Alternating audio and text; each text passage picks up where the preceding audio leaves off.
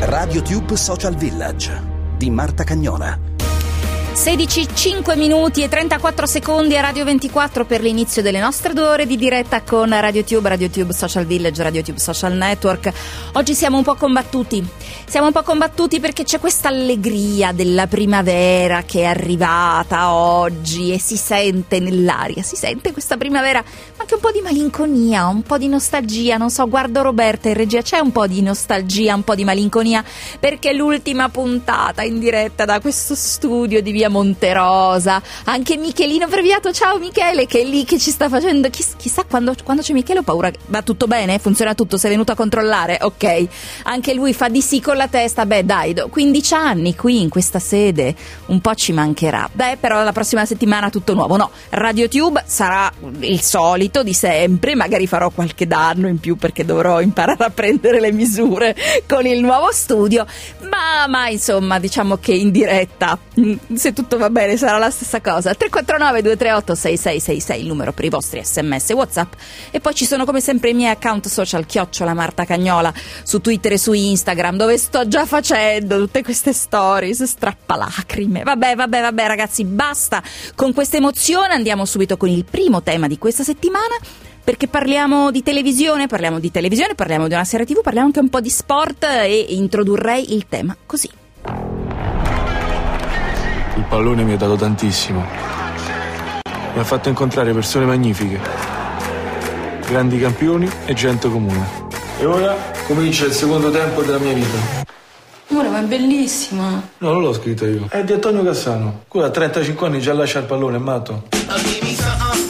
Ma com'è che alla tua età vuoi ancora giocare? Eh, perché è quello che sto a fare, mi. C'è un tempo per giocare, è un tempo per vivere. L'ha già fregata una volta il tempo, Francesco. Che devo fare? La pasta? 50 grammi. Dolci? No. La cioccolata? È un dolce, non ci prova. Quella amara? Tanto non ti piace. La bomba alla crema? Sto scherzando. Lo so che è complicata per voi. Ma sono braccato, no? Ti piace il lupetto? Gagliardo, eh? Ma non sta mai esagerando. Ma un bar, il giornalaio. Qua vicino, un par di chilometri. Se era lontano dove stava?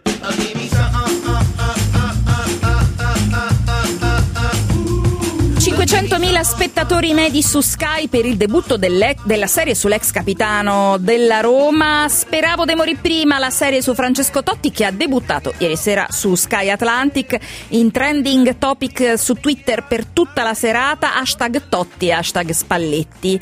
Eh sì, perché stiamo parlando della storia di Francesco Totti che sta andando in onda appunto su Sky Atlantic, ma è anche disponibile on demand su Sky e in streaming su Now, perché il nuovo, nuovo nome della piattaforma adesso si chiama solo Now, una serie prodotta una serie Sky Original, fatemelo dire per bene, prodotta da Mario Giannani per Wildside dal gruppo Fremantle, con Capri Entertainment di Virginia Valsecchi, The New Life Company e Fremantle. Allora, allora, allora, questa settimana c'è stata una bella conferenza stampa che noi abbiamo seguito, ovviamente lo sapete eh, a distanza perché purtroppo ormai si usa così, speriamo prima o poi di ricominciare a seguire tutte le conferenze stampa dal vivo, soprattutto quelle come questa perché bellissima era in diretta dallo Stadio Olimpico di Roma, intanto Pietro Castellitto, che appunto interpreta il ruolo di Francesco Totti, ha spiegato qual è stata la sfida di, di, di interpretare un ruolo così, eccolo.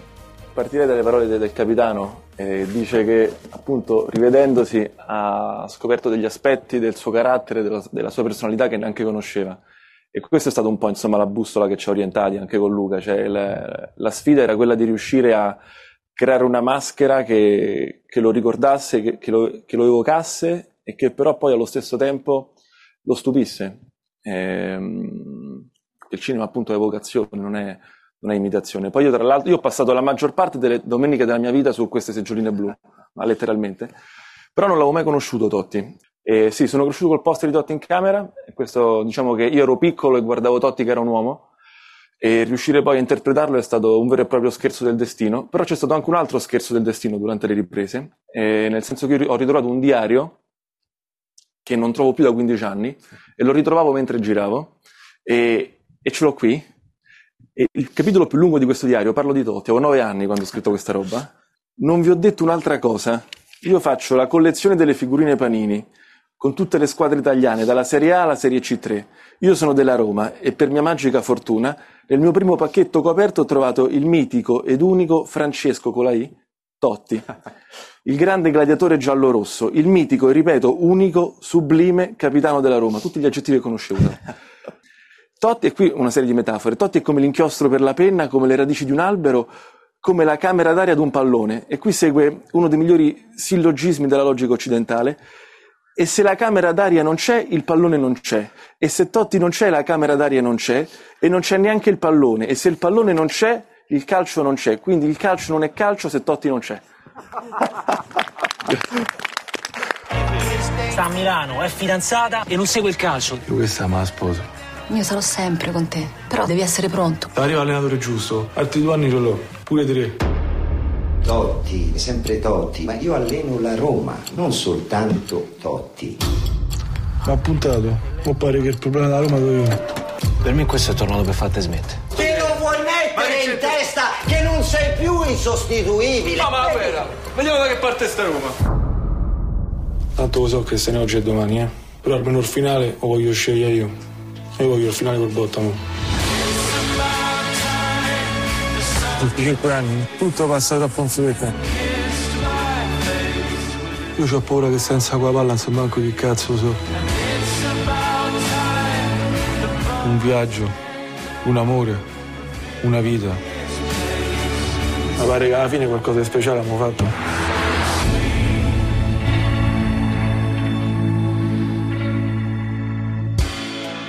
Ma qual è stato l'incontro? Com'è stato l'incontro tra Pietro Castellitto e Francesco Totti? Ecco.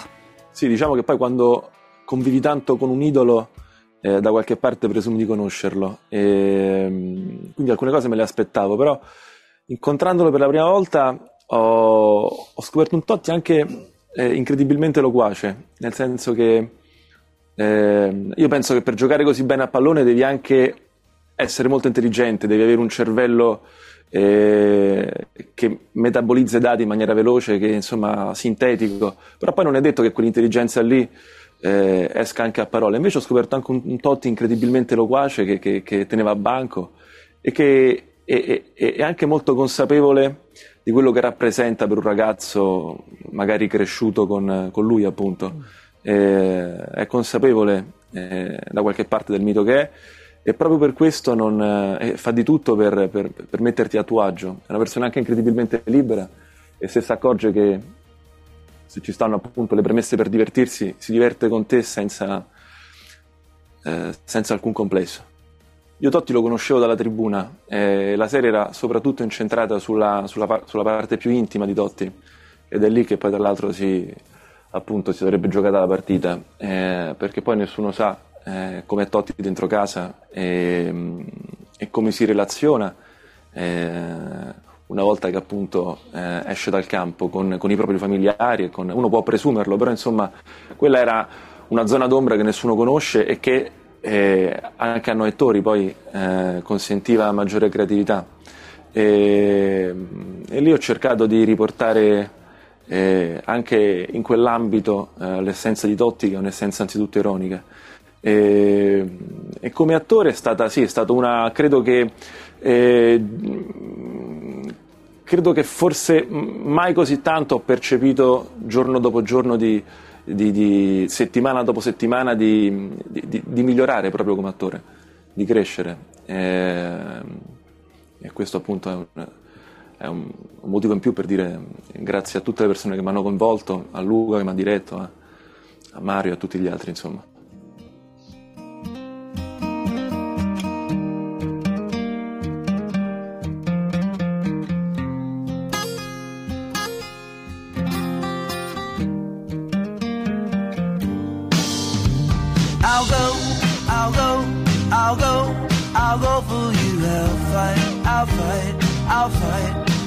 Sono un bel po' di Wilco nella, nella colonna sonora di questo Speravo di morire prima.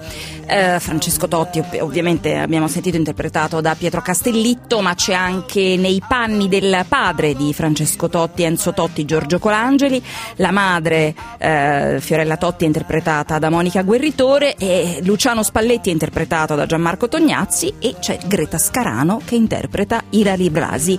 E proprio Francesco e Ilari, quelli veri, hanno voluto vedere i primi episodi insieme a Pietro e Greta. Ecco cosa è successo. Ah, i, i primi due episodi sì, eh, io preferivo che la vedessero da, per essere, da soli per essere il massimo liberi, e, mh, però io so che alla fine, a- tra- dopo aver visto il primo episodio, eh, loro stessi vollero che io appunto li raggiungessi in, in proiezione e poi da lì sì, il resto degli episodi li ho visti, li ho visti con loro, c'era anche Greta. Eh, le-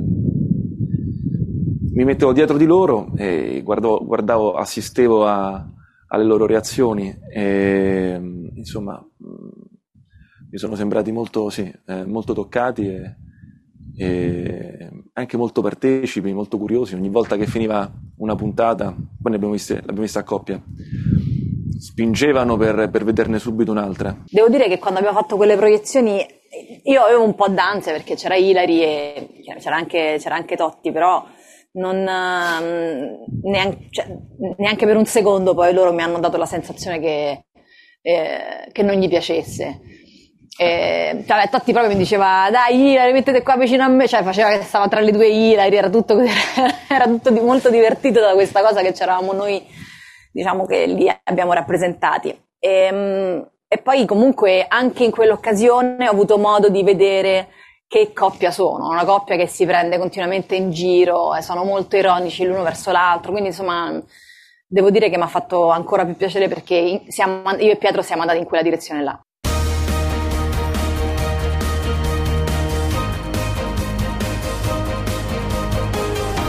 RadioTube Social Village.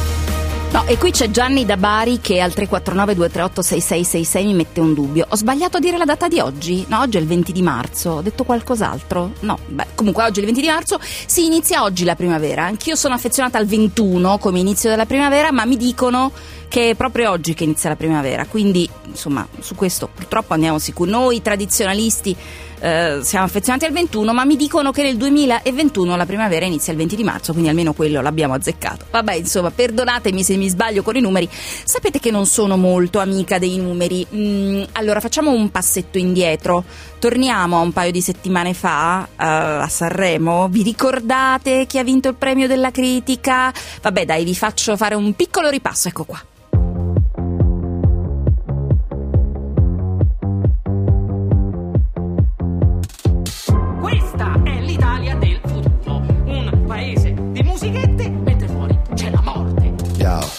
Ora che sanno che questo è il trend, tutti sti rapper c'hanno la band, anche quando parlano l'autotune, tutti in costume come gli X-Men, gridi allo scandalo, sembrano Marilyn Manson nel 2020, nuovi punk, vecchi adolescenti, tingo i capelli, sto al passo coi tempi, cerco atto che parla alla pancia ma l'intellettuale più snob, in base al tuo pubblico scegliti un bel personaggio, l'Italia è una grande sitcom. Sta roba che 5 anni fa era già vecchia, ora sembra avanguardia e la chiamano hip hop. Le major ti fanno un contratto se zecchi il balletto e fai il boom su TikTok. Siamo giovani affamati, siamo schiavi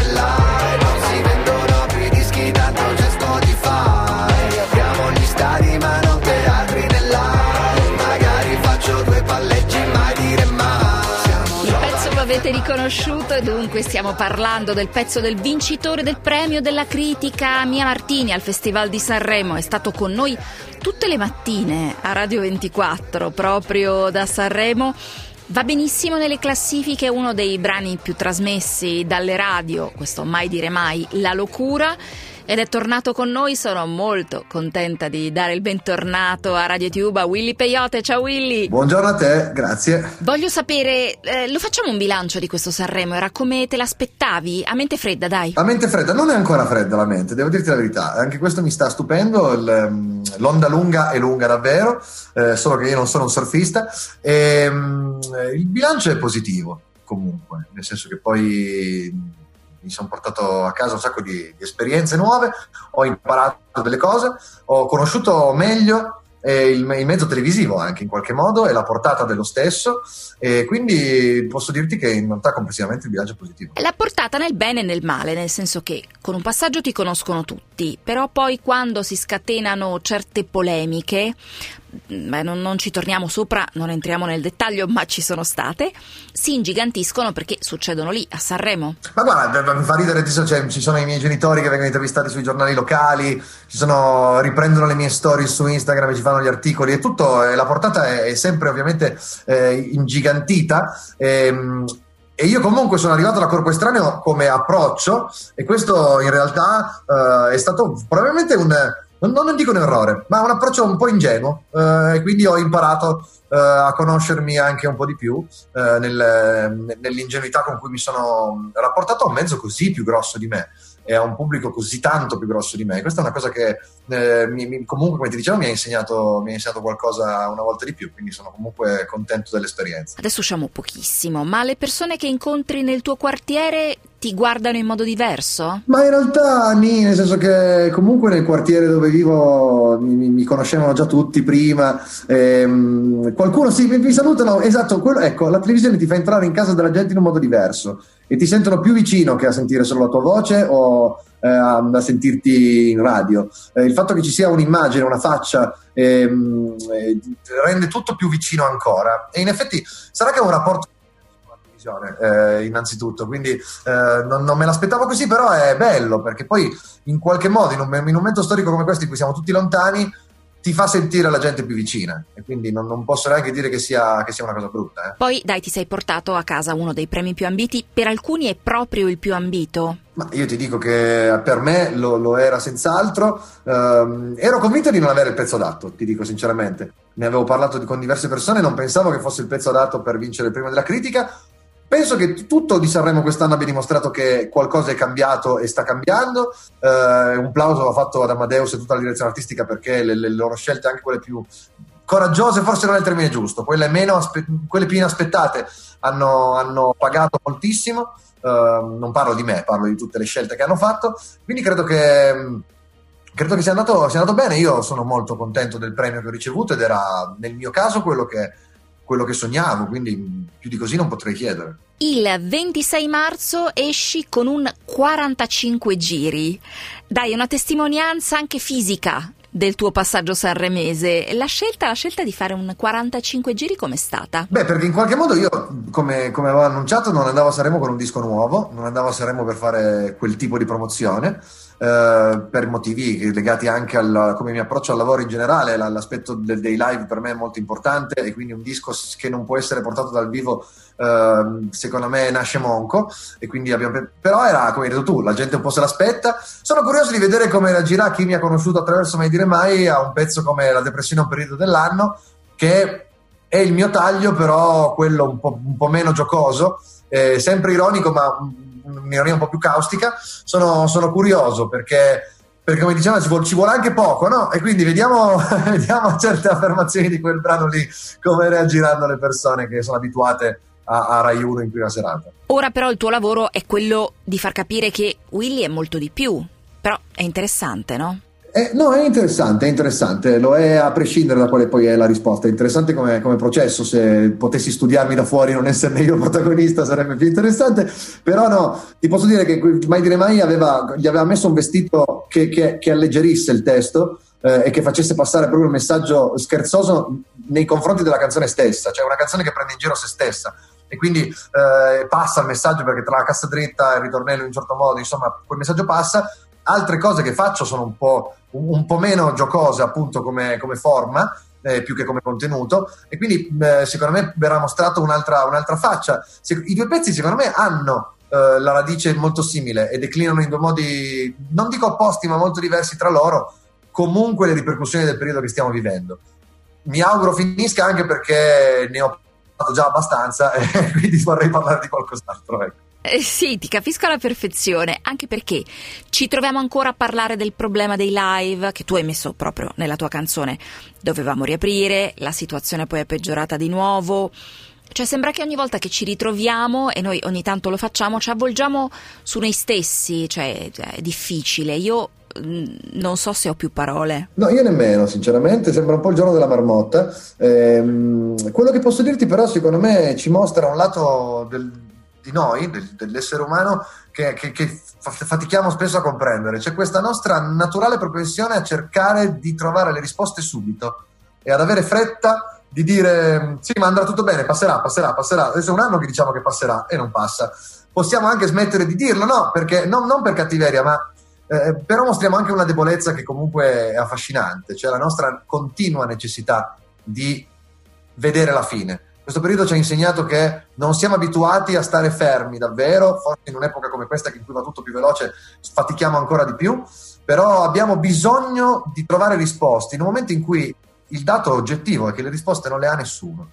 E, e a, e a capire, cioè, prendersi uno con l'altro solo perché nessuno ha la risposta giusta e, e ci facciamo una domanda sbagliata. La domanda è perché dobbiamo avere una risposta adesso? Perché non aspettiamo e basta? E però in tanti hanno cercato in te le risposte, cioè ci si aspetta che nei tuoi testi si tirino fuori delle risposte. A me un po' questa cosa mi, mi, mi, mette in imbarazzo. Io faccio delle domande nelle canzoni, faccio, pongo dei dubbi, eh, mi, mi, interrogo su, su, come saranno le nostre reazioni a determinate cose che vedo succedere e mm, non do risposte, non ho mai voluto darle, non, sono, non mi piacciono neanche tanto le risposte, le certezze, le, le, convinzioni. Mi spaventa un po' tutto ciò che è molto, come dire, fermo su se stesso. Quindi io non, non, che si aspettano delle risposte da me o che si aspettino eh, che io faccia il portavoce o il simbolo di qualcosa un po' mi, mi, mette in difficoltà perché io non mi ci sento né, né uno che dà risposte né uno che deve rappresentare nessun altro all'infuori di sé. E quindi non lo so, però capisco che magari passa un po', sai, l'approccio sia ai testi che al, al palco, no? eh, anche l'espressione facciale in qualche modo eh, mi pongono eh, in un certo modo, mi fanno percepire come uno che è convinto di saperla lunga. In realtà è, è, una, è un gioco quello, in realtà la, il personaggio vero è semplicemente un ragazzo che si fa un sacco di domande, che vive di dubbi, vive di certezze. Però tu hai fatto anche lo scrittore ultimamente, mi racconti? ma è vero, è vero, è uscito dopo Sanremo, ma l'abbiamo scritto prima, e, mm, e se ti riferisci al libro con, con Pippo, con Pippo Civati. In realtà è una conversazione fra me e lui. Ci siamo conosciuti perché abbiamo degli amici in comune a Torino e abbiamo, abbiamo parlato spesso, ci siamo trovati a discutere, a conversare di diversi temi e insieme a People, a questa casa editrice, hanno deciso di metterlo per iscritto. Eh, esatto, più che un libro una conversazione, quindi non, anche lì non vorrei che passasse il messaggio dell'autobiografia, del, del raccontarsi. Racconto delle cose anche di me, ma le racconto nell'ottica di, di di cercare di trarre degli spunti di riflessione dalla, dalla, mia storia come da quello che vedo intorno a me. Secondo me è sempre importante che le cose che succedono, così come ho cercato di vivere Sanremo, ci spingano a, boh, a imparare qualcosa. Eh, la, la, il mio obiettivo è imparare, non è sicuramente quello di insegnare niente. Quindi quel libro serve semplicemente per dare un'ulteriore ehm, visione e un ulteriore sguardo su sul fatto che, che, ti dicevo prima, cioè una persona che si fa un sacco di domande. Guardando alle classifiche, lo dicevamo, ormai sei diventato un artista mainstream, ma noi però ti trattiamo sempre allo stesso modo. ma io non...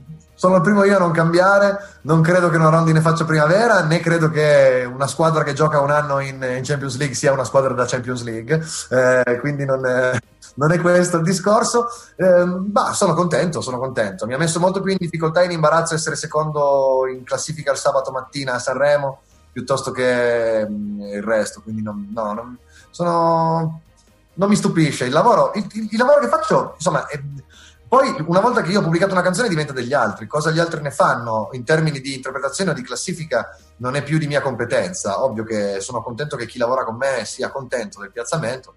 Non, eh, non mi cambia la vita, cioè io non, non vivo di classifiche. Ecco. E ora cosa si fa? Si scrive? Si ricomincia a scrivere? Io, ma adesso mi disintossico. Eh, non lo so, non lo so. Cosa si fa? Spero di scrivere, spero perché Ehm, non nascondo, ma i pezzi che sono usciti in quest'anno lo dimostrano, che sono, essendo naturalmente portato a guardare fuori per scrivere, eh, fuori c'è sempre questa cosa da un anno e mi viene un po' mi viene difficile. Spero di trovare l'ispirazione. Penso che Sanremo e tutto quello che eh, si porta appresso come, come concetto complessivo eh, mi, mi, aiuti a trovare spunti eh, nuovi di riflessione però non, non te lo so dire. Non mi sono ancora messo lì davanti a un foglio bianco eh, per vedere cosa esce fuori. Allora Willy, grazie per essere stato con noi. Ogni tanto ti torniamo a disturbare, ci teniamo. Ma non è, non è mai un disturbo, quindi. Ricordiamo che il 26 marzo esce il vinile di Mai dire mai, tra parentesi, la locura con cui hai vinto il premio della critica Mia Martini al Festival di Sanremo. Eh, speriamo peraltro di ritrovarci presto dal vivo, live insomma. Speriamo presto. Grazie e a presto a Willy Peyote. Ciao Willy. Grazie a te, grazie a te. Ciao,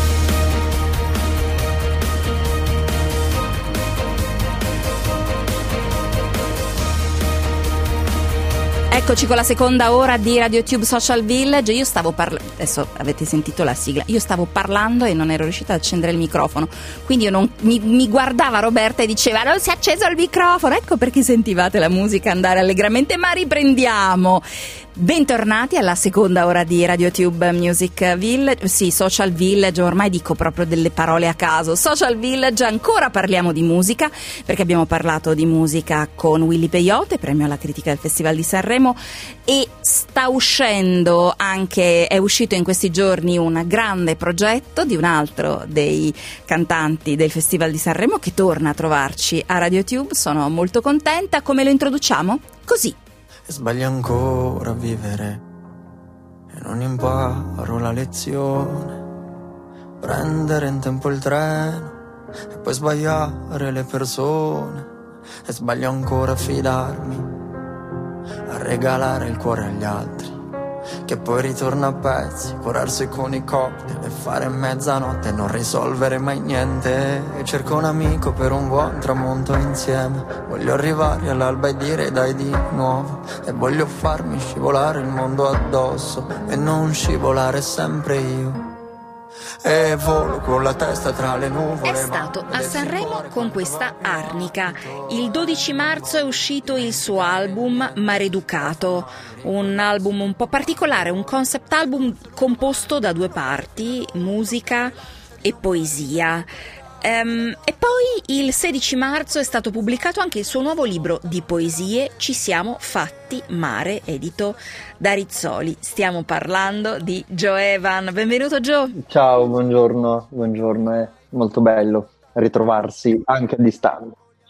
Anche a distanza, sì, hai ragione. Eh, Joe, intanto voglio chiederti se hai fatto anche tu un bilancio di questa esperienza sanremese. Uh, no, credo che un po' io non abbia ancora immagazzinato bene l'impatto e secondo non, ehm, non ehm, me ne lascio, lascio che un po' mm, prendano il corso anche senza di me. Io avevo già la testa un po' altrove da prima di Sanremo, ce l'ho avuta durante, penso che un po' si sia anche intravisto e ce l'ho tuttora. E quindi è stato un bellissimo mm, vento forte, ecco, lo chiamerei solo così. No, non voglio fare l'indiscreta, non voglio chiederti dov'era la mente, perché è molto personale, ma ti chiedo se eri cosciente che quello era un biglietto da visita importante, cioè che eh, ti avrebbe fatto conoscere a un pubblico ancora più largo del tuo. Uh, sì, cioè sapevo che poi sarebbe stato più largo, no? Eh, ma non mi interessava quel, mm, non mi interessava quel, quel dopo, quella conseguenza, perché uh, vivo uh, trascendendo un po' mm, la performance fisica. Sapevo che saremo, mi avrebbe dato delle grandi botte, che, che il mio impaccio, che la mia guancia rossa, che mio, uh, la mia ipersensibilità avrebbe creato danni, però quando tu ti metti in modalità um, disponibile, quando tu dici ok, potete distruggermi, e allora um, lì si ammorbidiscono anche le tue ossa, quindi i calci arrivano ma non c'è frattura perché l'osso ha preso ormai uh, l'addestramento dell'acqua, no? Sanremo, mare. Tu sei un ragazzo di montagna che però in questo periodo ha deciso proprio di abbracciare il mare, l'album Mareducato, il libro di poesie Ci siamo fatti mare. Cos'è successo in questo periodo, Joe? Allora, ehm, io vengo dalla montagna, uh, vengo e cioè, sono ritornato e, e quindi io ho imparato. Io vengo da una montagna estrema, non, una, non, un paese di montagna, vengo proprio dalla montagna. Cioè, io dovevo fare tantissimi chilometri per, per dover trovare un amico. Cioè, dovevo attraversare il fiume, dovevo uh, non farmi prendere dai rovi. Uh, a, a, scuola il pullman faceva quei suoi 40 chilometri per depositarci all'istruzione. Cioè, e, e quindi, ovviamente, ho imparato prima il linguaggio del muschio che dell'uomo. Ho imparato a riconoscere la foglia malata da quella buona, ho imparato a, a rendere potabile l'acqua della pozzanghera con varie mosse delle mani, cioè ci si, ci si viveva così ai tempi. E quindi eh, vengo da lì. Il mare l'ho sempre visto come un, um, come un nuovo mondo. E infatti nel mio disco, nel mio libro è un nuovo mondo, perché è un pianeta che non conoscevo. Da, da me mi si portava al mare quando Uh, quando mia madre diceva oggi andiamo al mare significa che eh, erano i, il, già inizi di giugno, magari la scuola non era ancora finita e ci si dava questa, questa contentezza incredibile di oggi facciamo festa e quando vedevi questa estensione qua io dicevo qui, qui è, cioè pareggi i conti, cioè, poi questo l'ho capito dopo che il mare pareggia i conti perché la montagna ti nasconde, io mi sono nascosto tante volte in montagna. Um, ho imparato prima di essere poeta e scrittore cantate sono comunque un, uh, un arrampicatore, arrampico, cioè la mia materia prima, quindi riesco a passeggiare in, meglio in verticale che in orizzontale quasi. E, e, il mare, e la montagna mi ha sempre fatto da rifugio, la grotta mi ha sempre protetto, anche io comunque sia vengo da, proprio da un'ipersensibilità acuta, cioè netta, e, e quindi mi ha sempre favorito, ha sempre giocato con me, no? E il mare, quando l'ho scoperto, l'ho voluto fare proprio un esperimento sociale interiore qualche anno fa.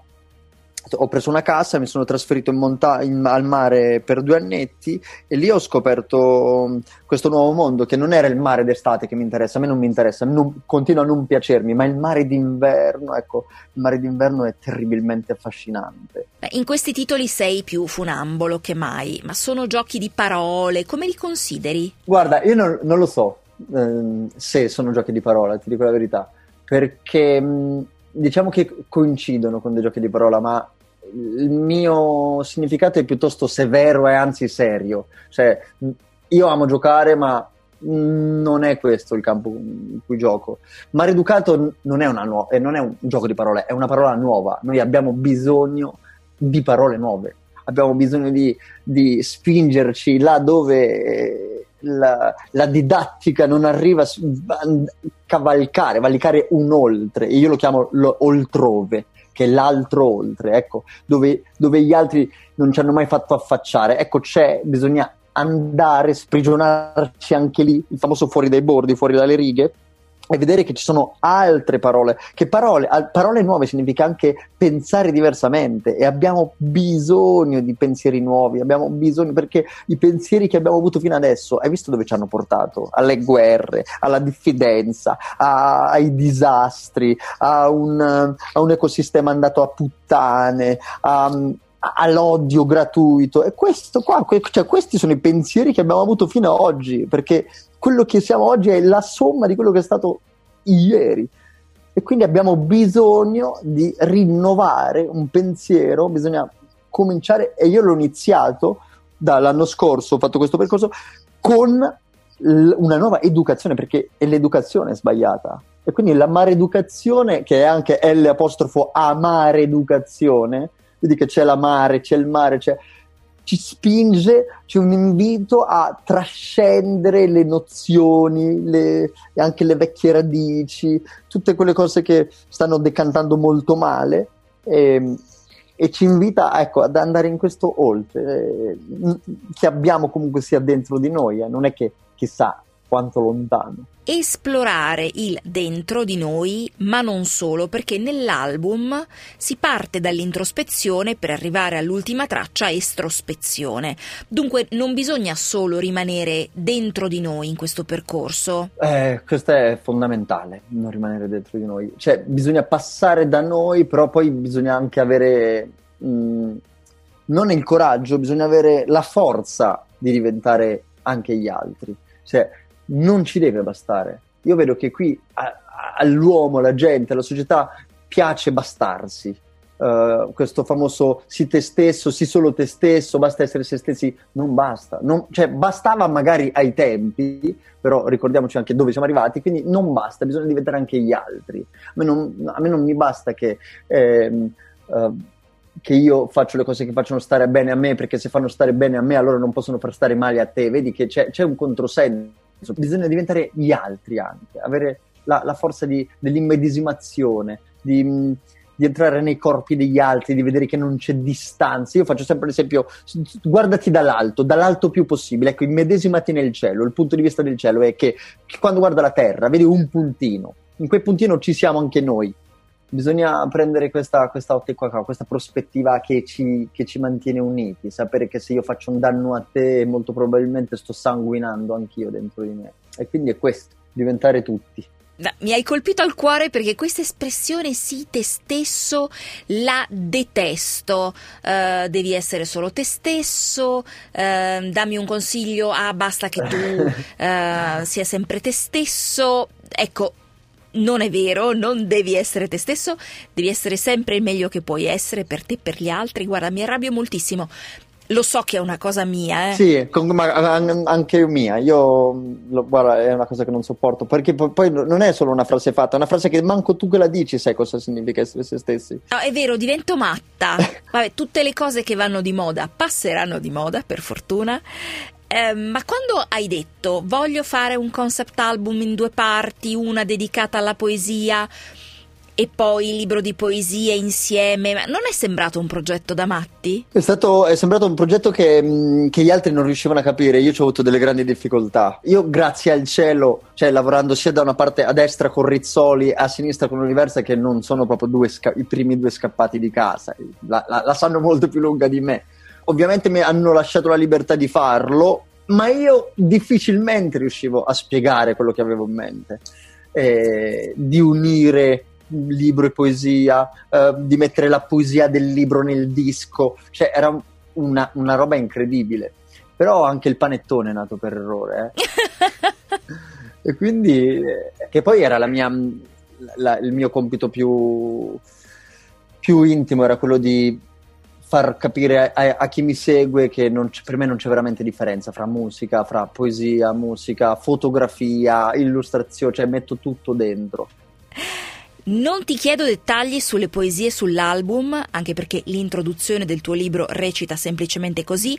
Amo i libri che iniziano subito, dunque bisogna andare al sodo e leggerlo. Vorrei invece chiederti una cosa sui tuoi live, perché hai annunciato delle date di un tour.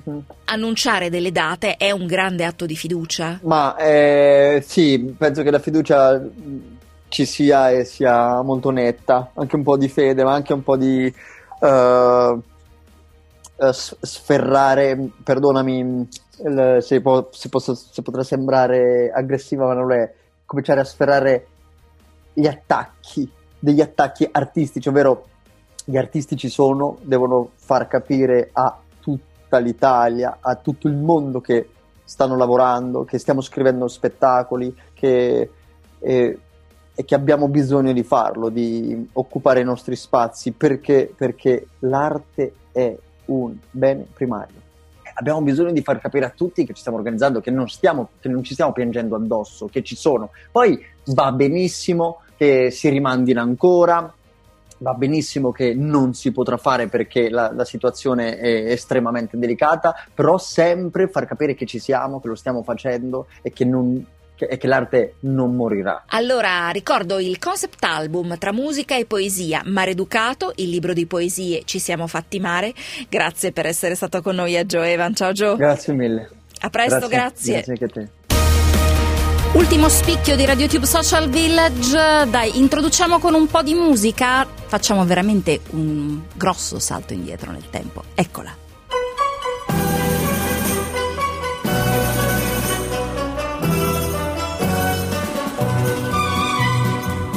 È una canzone senza titolo, tanto per cantare, per fare qualche cosa. Non è niente di straordinario, è roba del paese nostro, che si può cantare pure senza voce. Basta la salute, quando c'è la salute c'è tutto.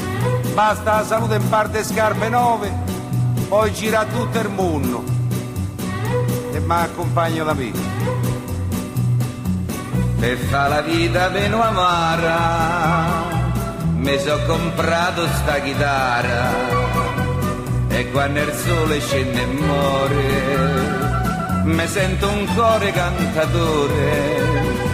La voce è poca ma intonata, non serve a fare una serenata, ma solamente a fare in maniera de fammi un sogno a prima sera.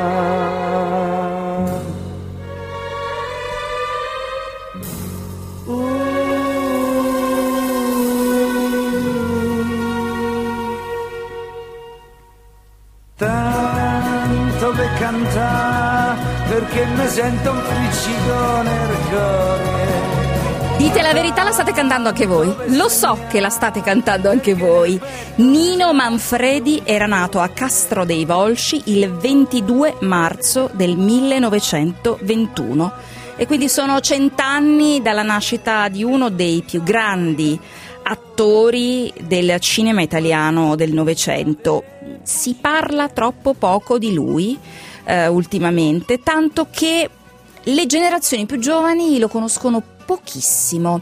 Intanto vi segnalo che su Sky Arte ci sarà uno, nessuno, cento Nino, un ritratto privato e intenso di Nino Manfredi raccontato dal figlio Luca, lunedì 22 marzo, proprio nel giorno del centesimo compleanno, di quello che sarebbe il centesimo compleanno, lunedì 22 marzo alle 21.15 su Sky Arte e in streaming su Now. Ma è anche uscito un libro veramente, io sono molto sincera, l'ho, l'ho, letto tutto, l'ho divorato tutto ieri pomeriggio, um, un libro veramente accurato, si intitola Alla ricerca di Nino Manfredi, una biografia, edito da Sagoma Editore e sono molto contenta di avere a RadioTube, torna con noi, era già stato con noi tempo fa, l'autore Andrea Ciaffaroni. Andrea, bentornato, ciao! Bentorn- bentornato, grazie, grazie. ciao, Stavo canticchiando eh, stavi cantando anche te. Stavi, la stava, guarda, la stavamo cantando tutti, io a microfono spento.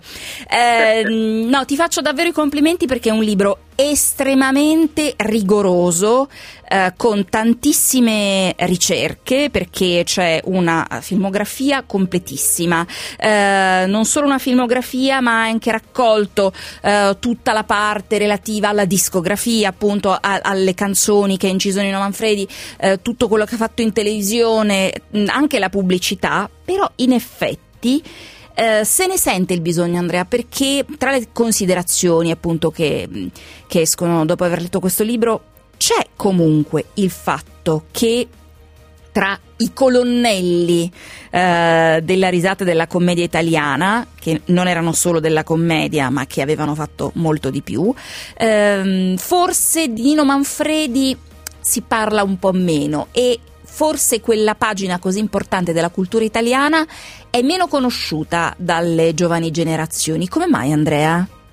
Anzitutto ti ringrazio molto dei complimenti che mi hanno fatto arrostire, sono molto contento che l'hai divorato in un, in un pomeriggio perché comunque eh, io tenevo tantissimo a fare un libro su Nino Manfredi che per me è stato ed è, è uno dei miei attori preferiti in assoluto e volevo appunto dare alle future generazioni, come tu hai detto, uno strumento, una guida per tutto quello che è stato il grande contributo di Manfredi. Poco ricordato ed è vero, ma credo che sia anche in buona compagnia con Ugo Tognazzi. Mm. Eh, Poi i, i, miei due preferiti, eh? Hai citato eh, sì. i miei due preferiti, sì. Ha detto malissimo purtroppo, ma sai, è anche un discorso legato al fatto che culturalmente noi abbiamo una memoria storica abbastanza breve ma anche il fatto che noi non eh, vogliamo ricordare quanto siamo stati forti, nel vero senso della parola, come, come cinema italiano nel mondo. Manfredi è stata una figura importantissima, però lui era, rispetto ad esempio ad Alberto Sordi, io dico da, questo da, da romano poi tra l'altro, eh, che eh, per quanto Sordi fosse il più comico in assoluto, sia per aspetto che anche per il personaggio che era più eh, negativo, no? lui eh, ci ha, eh, ci ha dato un personaggio che eh, poneva di fronte a noi il difetto del peggior essere italiano, ovviamente non italiano medio come spesso si dice. Manfredi faceva l'esatto opposto, Manfredi era un personaggio non negativo ma che spiegava il perché noi ad esempio eravamo così, voleva capire con una rabbia anche eh, popolare in quel senso, quindi è stato meno esclusivo, meno comico, poi era l'esatto opposto di quello che può essere definito un mattatore. Tra l'altro c'è, c'è, una cosa molto interessante che si evince soprattutto dal primo capitolo, di come lui fosse sicuramente un, eh, un, uomo distinto, ma era un finto provinciale, perché era un uomo estremamente preparato, anche perché era l'unico, oltre ad aver fatto il centro no, scusa, la, la, la Silvio D'Amico, eh, mhm. lui aveva fatto, era anche laureato in giurisprudenza, era un ragazzo estremamente determinato, volontà di ferro e grande preparazione. Sì, perché lui sentiva che era il modo migliore per non sprecare non solo il talento che lui stesso stava cominciando non solo a scoprire ma anche a costruire, perché lui nel periodo che ha fatto l'università per far contento il padre, che era maresciallo della polizia, non voleva assolutamente che facesse la vita, all'epoca si era considerata un po' da scapestrato, quello dell'attore, eh, era anche un, modo, l'ha fatto anche nel periodo della guerra, ma era anche un modo, eh, eh, come, come, hai detto tu, quello di eh, dimostrare che eh, era appunto un provinciale per finta, sì, parlava in maniera socio romana, era abbastanza incomprensibile la, la sua iniziale edizione, ma eh, e per lui è stato sempre importante questo, quello di far vedere non che fosse il primo della classe, ma quello che era il più preparato di tutti in quel senso. Forse anche forse anche la sua preparazione dopo un po' eh, è, risultata meno simpatica soprattutto agli addetti ai lavori che lo consideravano a torto un rompiscatole. Io potevo dimostrare proprio questo, il fatto che lui era un grandissimo professionista e la sua preparazione era, era molto alta. Ti dico questo aneddoto, quando sono stato a casa della signora di Minia, la, la vedova di Nino, quando io ho cominciato Anzi, a lavorare... come lei dice, la moglie di Nino, come dice nel sì. libro. A me, de- a me, ha detto non è eh, morto, ha semplicemente cambiato indirizzo. Ecco. Questa è la, è, la cosa, è la, cosa, più bella che mi ha detto, perché in effetti è vero, perché poi comunque anche come i figli non hanno più un padre, ma comunque l'artista è sempre, è sempre presente. Io ho notato una cesta di videocassette di fronte alla, al televisore del, del loro soggiorno ed erano cassette di Charlot.